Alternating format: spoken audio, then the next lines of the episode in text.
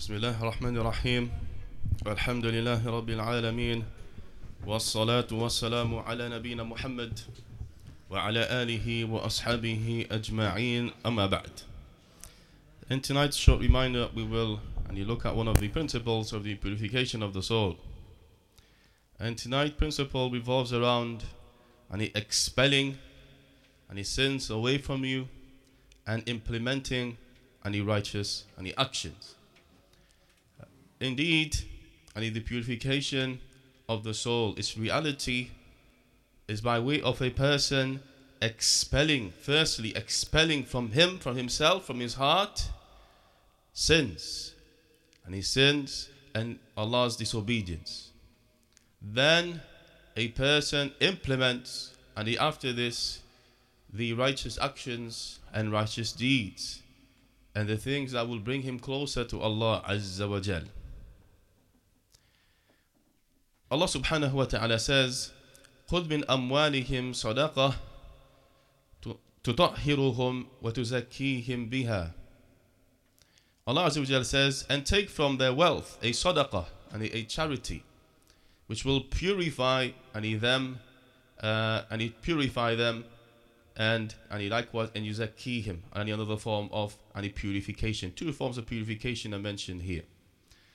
And the scholars say, and tutahhiruhum, the first one, and it means this indicates where there is that a person should expel, and he expels from a person there, and he sins and mistakes, and regarding and either disobedience. And likewise, the second, where you him, this indicates the implementation of good deeds, the implementation of righteous actions and, uh, and obedience for Allah and His subhanahu wa ta'ala. So therefore he in this verse expelling and his sins is mentioned first. Then after that the purification and which comes by the implementation and of righteous action is mentioned and after. And indeed everyone and he falls into sins in one form and or another. And sins they have a negative effect and on the hearts. It corrupts and the hearts of the servants of Allah subhanahu wa ta'ala. It corrupts the hearts and prevents them from that guidance. Prevents them any from any guidance or further guidance and prevents them from any iman, increasing any their iman. And indeed, there's a hadith which mentions that indeed every son of Adam makes any mistakes. And those mistakes and those sins, they put a any black dot on the heart. They put a black dot in the heart. And when a slave seeks forgiveness from Allah and repents, and repents, and therefore that is removed from, from their hearts. That is removed and from their hearts. And if a person goes back only to those sins, it goes back, so therefore, and that will occur again. That black dot, and it will come back and to the heart. But if a person after that, after removing and he, after repenting and seeking forgiveness from Allah subhanahu wa ta'ala, if they continue upon istiqamah, upon righteousness, then they will be and increasing in their in the purification and of and their soul.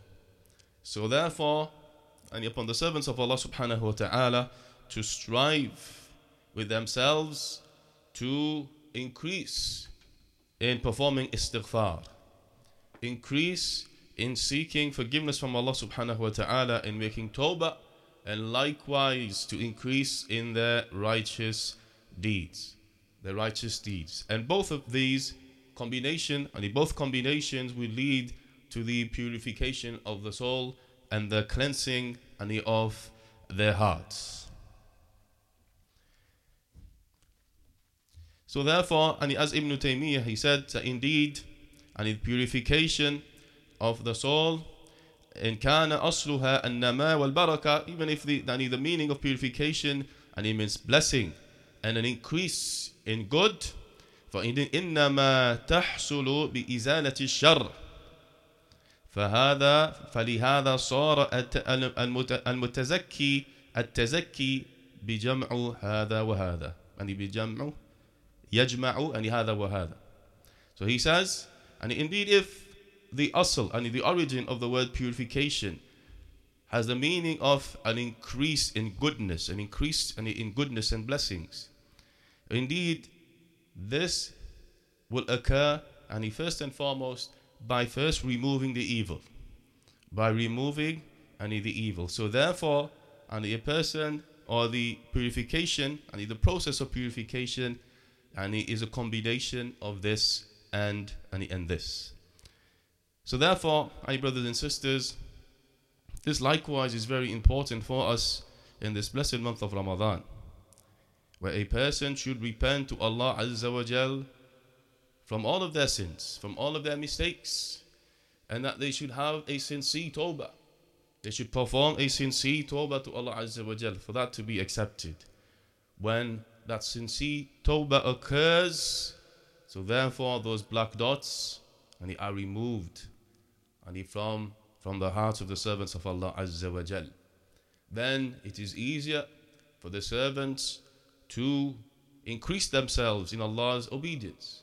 And after that, likewise, they should increase themselves in obedience if they want that purification of the soul and to continue, to continue and, and increase and increase their closeness to Allah and His Subhanahu wa Ta'ala. So we'll end with this and a short and a reminder. وصلى الله على نبينا محمد